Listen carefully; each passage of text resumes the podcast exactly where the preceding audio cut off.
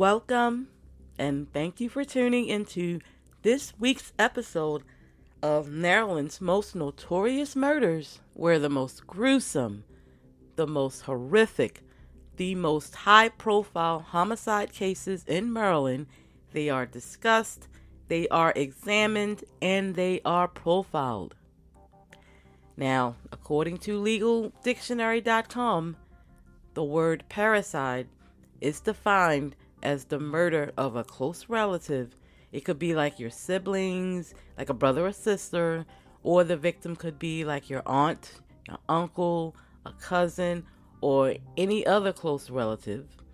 Uh, you would think that the murder of a parent would warrant an automatic life sentence, but apparently in the state of Maryland it don't.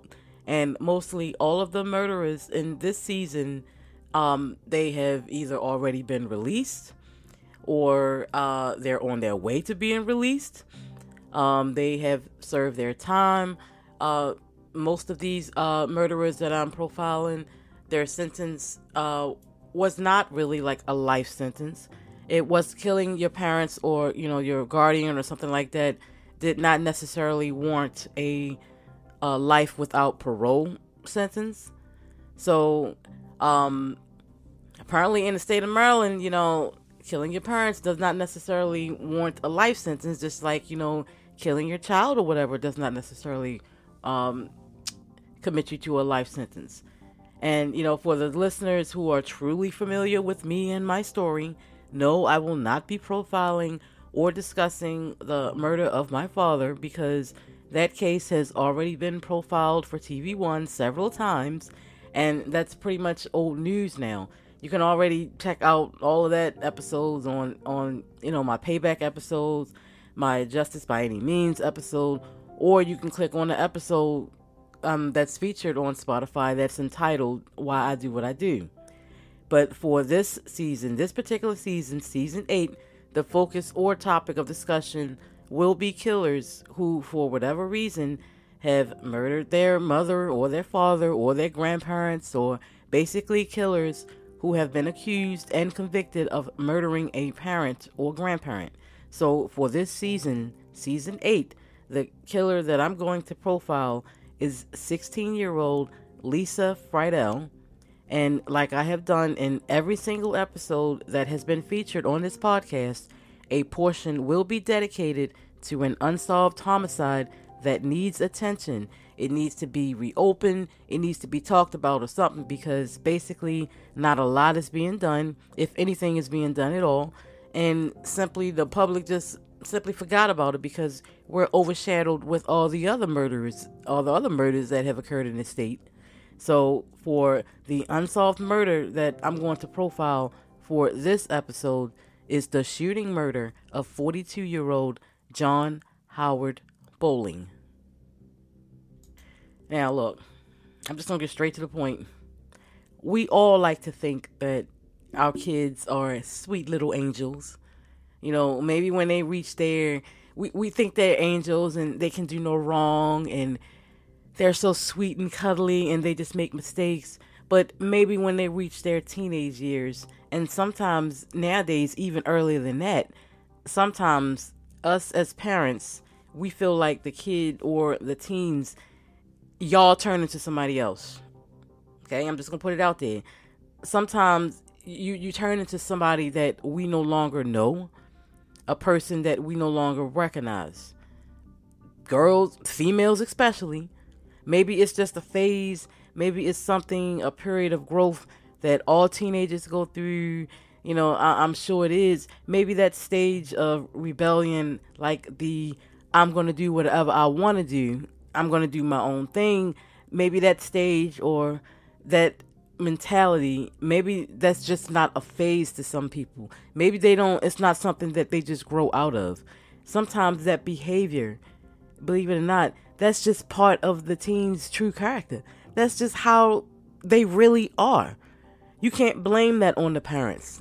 Fuck that. You cannot always think just because you got an out of control teen or an unruly kid that is automatically the parents' fault the way that they were raised. Sometimes your kid is just an evil, flat out fuck up. For real. Let's be honest. I mean, it ain't no excuse. I mean, I said what I said. Sometimes kids always want to cry about some abuse or the reason why they're so disrespectful to their parents is because for some kind of way the parents taught them to be that way.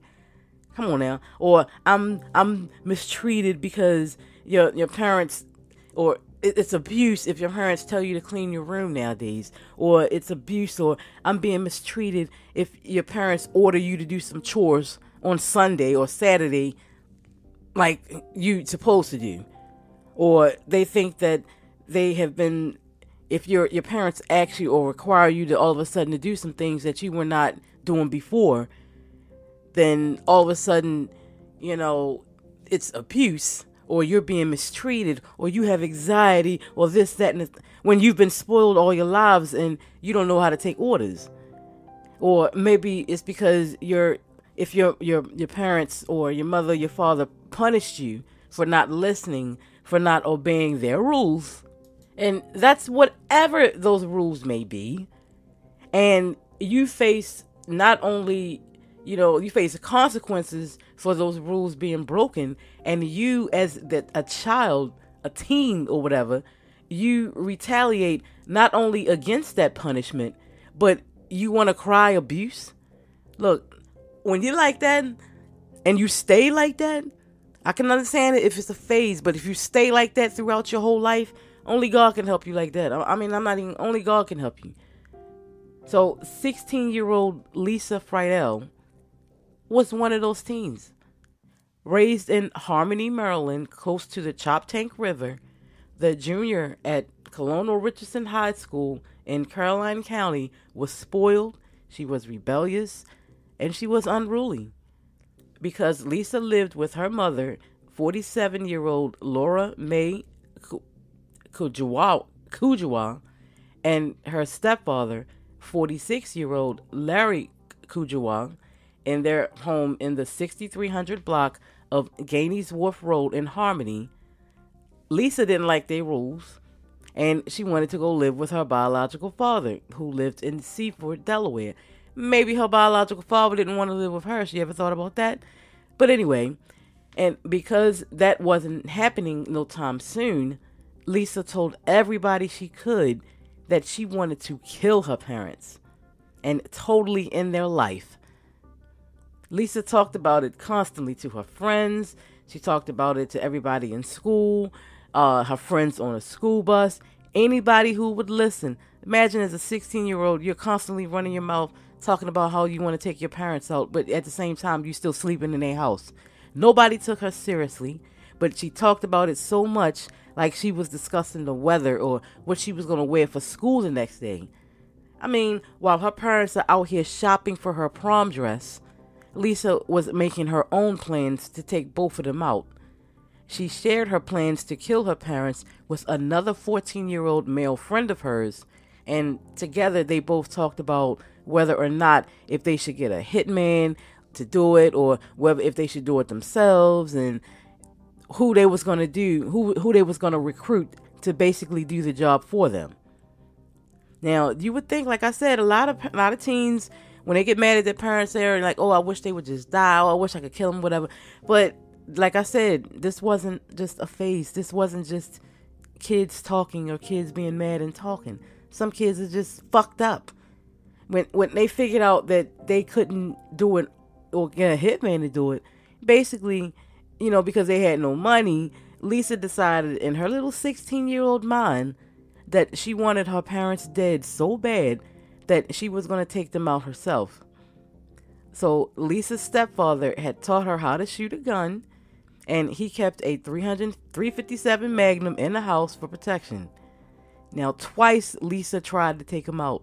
Twice, Twice she tried to psych herself up to do what she had bragged about wanting to do for so long and for so much, and two times that night, Lisa crept into her parents' bedroom in the middle of the night while they were sleeping and tried to muster up the courage to end her parents' life.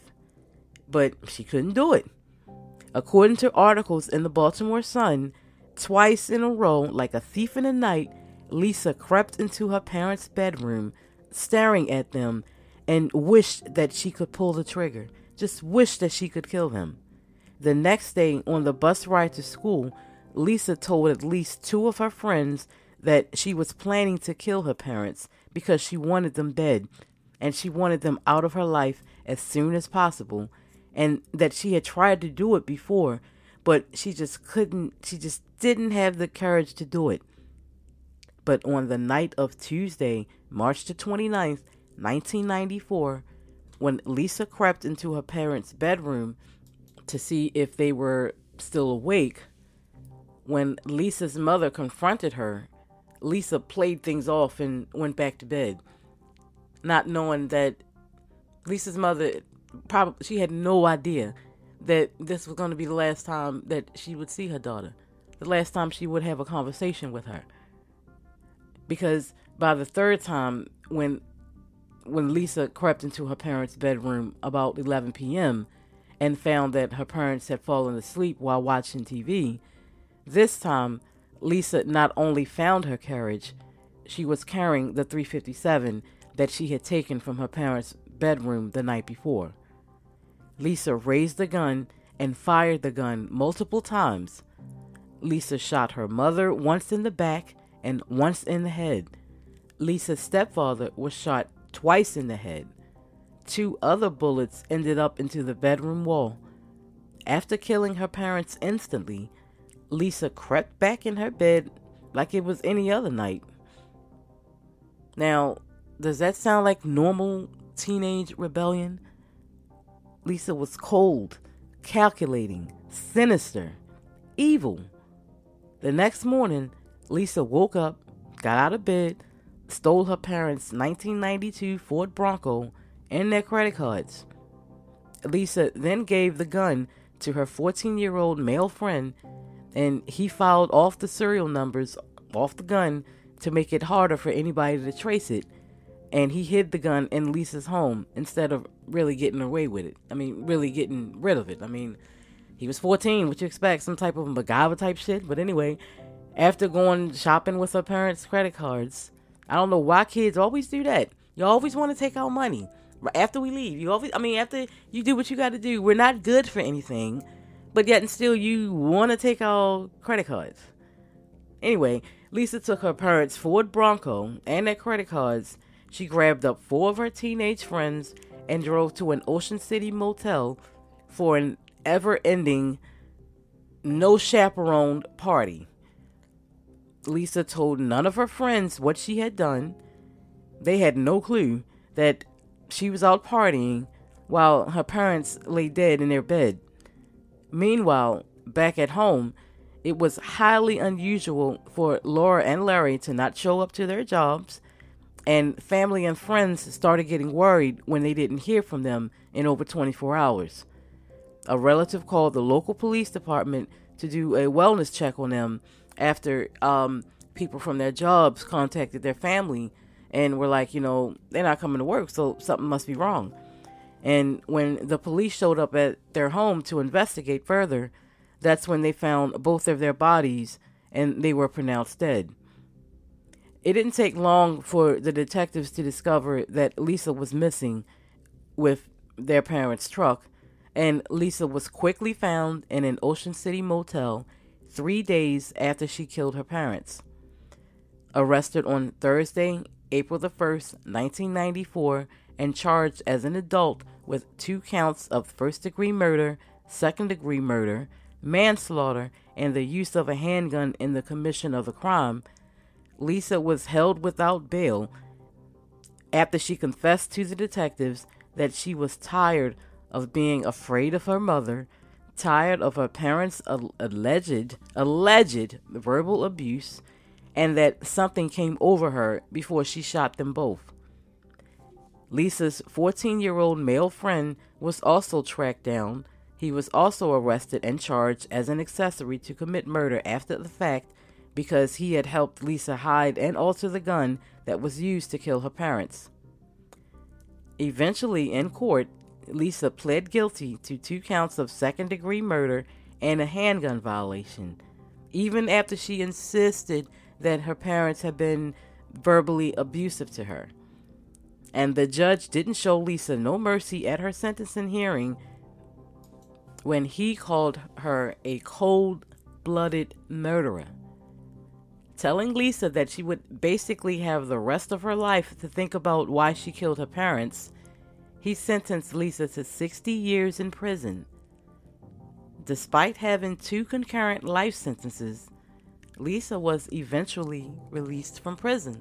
Like what I said from the beginning, just because you're sentenced to a life sentence for killing your parents does not necessarily mean that you're going to serve your whole life sentence. You know, you play your cards right, good behavior, stuff like that. Guess what? Trust me, I know you can be released. But just because you got released from prison does not necessarily mean that you're free. Think about it. I mean, killing a person is one thing, but killing both of your parents, whether that be a step parent, a biological parent, or whatever, whatever guardian that was responsible for taking care of you, when you've taken them out, that's something that you're to have to live with for the rest of your life. And if that's an easy thing for you to do, God help you. God help you. I mean, I hope that um I'm quite sure Lisa has redeemed herself. I'm quite sure this is something that she probably struggles with on a daily basis. And she served the time.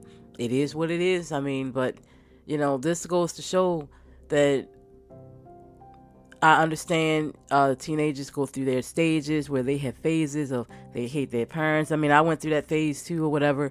But some teens actually mean that. You know, some of them actually uh, want to kill their parents, and some of them do.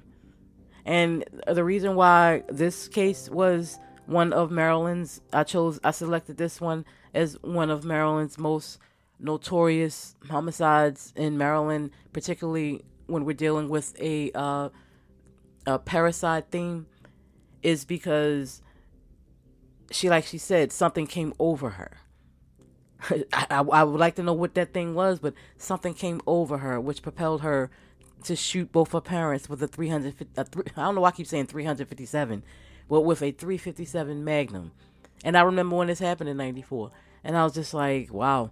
In rural uh, Car- uh, Harmony, Maryland, this was a Harmony, Maryland, Caroline County is a rural area where, you know, not a lot of crime and not a lot of uh, action going out there, going on out there, but on this particular day, yeah, I I remember when this happened and I was kind of moved by it. I was kind of touched by it. I remember thinking I, I couldn't believe that was her excuse. Something came over her and, you know, some abuse. Um, according to uh, friends and family, they her the step um Laura and Larry were stellar members in the community. Nobody ever complained about any abuse. You know, it was just weird, but I hope she, like I said again, I hope that uh, she has redeemed herself. I hope that um, she makes better choices now, and um, I hope that uh, she just has basically shown remorse. And I know this can't be something easy for her to live with every day, but she has served the time, and apparently she has moved on and been released. And so right now, we're going to mosey on right on into this episode's Unsolved Homicide.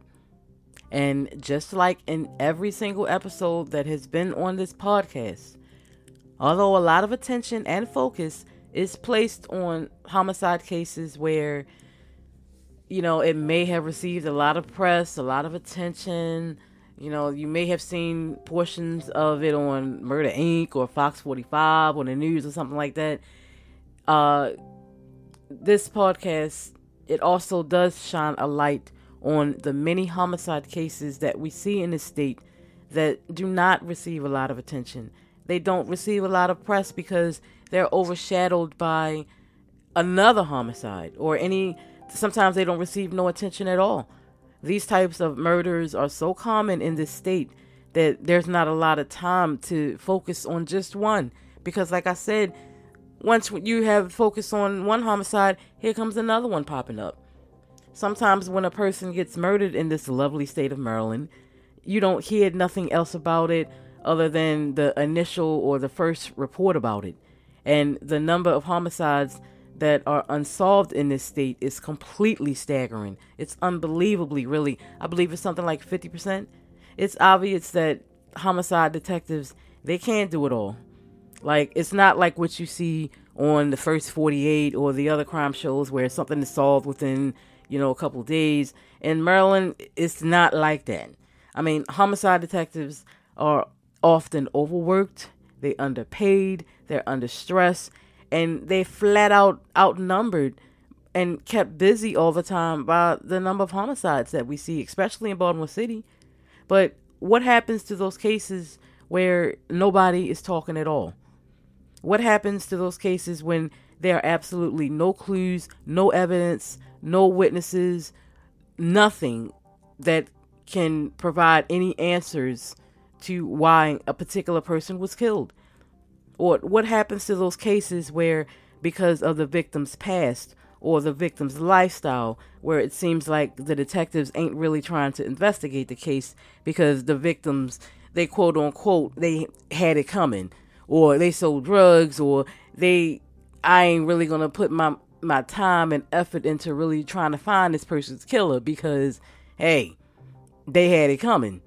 You'd be surprised how, you know, people can think. It, it it seems like for the family that the killer or killers just simply get away with murder because nobody don't want to investigate it. It just seems like literally nothing is done with these forgotten forgotten homicides, not because nobody cares anymore, but because the public simply forgot all about it because we've been bombarded by new homicides. It's like we have almost become immune to homicides in this state. Well, on this podcast, although I do talk about cases where the murder did receive a lot of attention and notoriety, on the flip side, a focus is also on homicide cases that did not receive the amount of attention that they deserve. You know, it's important to keep these victims alive too. You know, they deserve justice. Their family deserve answers. They deserve investigation just like any other homicide. And with that being said, this episode's unsolved homicide is the shooting murder of 42 year old John Howard Bowling. On May 18th, 1992, Baltimore County Police responded to a call that they received about a shooting at the Ramada Inn in the 8700 block of Loch Raven Boulevard. Now, once they arrived on the scene, they found 42 year old John Howard Bowling shot several times and he died shortly after. John was a security guard who worked for the Ramada Inn, and a person who saw the shooting told the police that an unknown person shot John when he went to the front door to let somebody else in and opened the door. The detectives believe that John was shot in a robbery attempt, and either way, they have no clues, no evidence, no leads, no suspects, and they need your help. So if you have any information that you want to provide in this 21 this what 29 year old unsolved homicide, please call Baltimore County Detectives at 410 887 3943 or Metro Crime Stoppers at 1 866 7 Lockup. You can also text your information or tip to CRIMES, which is C R I M E S, and on the numeric keypad, it's uh, 274 637. Once again, those numbers are Baltimore County Homicide Detectives at 410 887 3943 or Metro Crime Stoppers at 1 866 7 Lockup. You can also text your information or tip to CRIMES, which is C R I M E S, but on the numeric keypad, it's 274 637. There is a $2,000 cash reward for any information leading to an arrest or conviction for this unsolved homicide in Baltimore County. Thank you for tuning in this week. Please be sure to subscribe to this podcast via Spotify for updates on future spine tingling, hair raising, eye popping episodes. And for paid subscribers, be sure to check out the real, the raw, the uncensored version of why I do what I do, why I decided to start a, a true crime podcast. A lot of people think that I just woke up one day and just had an idea, and then boom, there's a podcast. But nope, that ain't even half of the truth. I mean, there's a real therapeutic message to this true crime world of gore and mayhem, if that I live in. And if you click on the episode entitled Why I Do What I Do, you'll understand more about why I'm so weird, why I'm so crazy, why I'm so fascinated with true crime. I also want my listeners to know that very, very soon, and what I mean by very soon, I mean in the next couple weeks, possibly before the end of this particular season, which is season eight, that the documentary version of, or the film version of this podcast of basically a podcast, the very first episode that I featured on this podcast, which featured uh, the accused child murderers Adan Canela and Policarpio Espinoza. The documentary form of that case will be released very, very, very soon, within the next couple weeks. And when the documentary, which was produced by Savage Life Productions and filmed on location in Baltimore City will be available for download. I will definitely keep you guys posted as to where you can download it. Now, I must say this. I must say this right now. That doc the documentary since since we focused since this podcast it, it's it's published by Savage Life Productions. Look at look at the word that means Savage Life. I'm just gonna put that out there. I deal with uh, material that is of an adult violent nature. It used to be real life productions, but that wasn't the real life wasn't really the way I wanted to come across to uh, my listeners. I, I wanted people to know really that this is a savage podcast. And what I mean by that is you're going to hear some things you're going to see some things on this documentary that you're not used to seeing. Now, I know, um, uh, you know, this is 2023, and a lot of people are immune to gore and violence and blood and, and stuff like that. But this podcast deals with those type of subjects. The documentary deals with those type of subjects. We're, we were talking, we're, we're dealing with kids that were beheaded. And since, like I said, the theme of this material is of a adult gory content you have to be i have to put a disclaimer out there and a warning out there before you view or listen to any of my material. Um my material is not censored.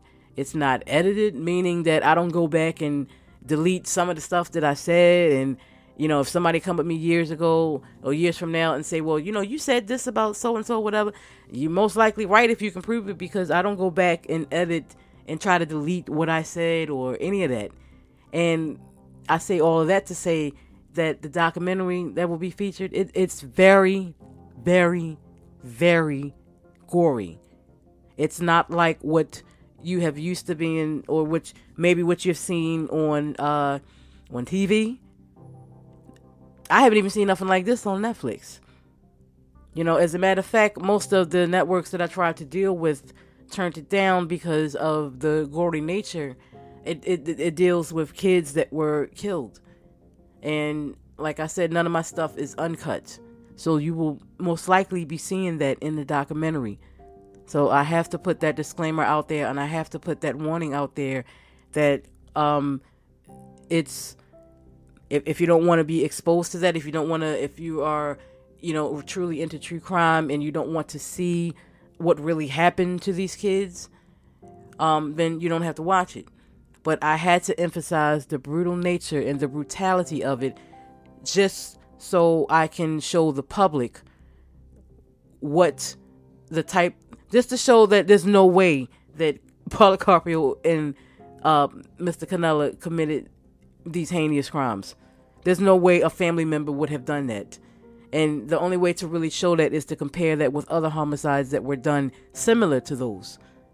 So, like I said, you you have to watch the documentary to really understand that, but it should be released soon, very soon. And like I said, I'll keep you guys posted, and the link will be on. Um, I'll show you or let you know as to where you can download it. And while you're at it, speaking of downloading, you can visit over to the new website, which is Maryland's Most Notorious Murders.com. And Maryland is spelled MDS, Most Notorious Murders.com, where you can access all of the episodes of this podcast and check out the different seasons that we have focused on, like we focused on relationship or husband wife type of homicides, or even Maryland's infamous teenage killers. You can also find links to all of my true crime books that are loosely related to this podcast entitled uh, Maryland's Most Notorious Murders 1990 to 2008, Maryland's Unsolved Homicides Volume 1, and my local bestsellers Until I Get Caught, the true story of a serial rapist in Baltimore, and as well as Junkie, a true Baltimore story. You can also check me out on season one of Payback which airs for the TV One network. You can also check me out on the Oxygen network for Black Widow Murders, where I profiled Maryland's female serial killer, Josephine Gray. Or you can check me out on TV One's Justice by Any Means, TV One's Fatal Attraction, where I profiled the North Carolina child murderer Peter Moses. Or you can find me hosting Killer Kids for the LMN network, where I profile teen killers uh, Sarah Citroni and Jason DeLong, who will also be profiled a little bit later on on uh, this season. Uh, once the season one documentary is available for download, you'll also be able to find the links here at Maryland's Most Notorious Murders.com. Uh, please be sure to tune in next week, where another gruesome, another high profile homicide occurring in Maryland it will be profiled, it will be examined, and it will be discussed on Maryland's most notorious murders. This has been a Savage Life production.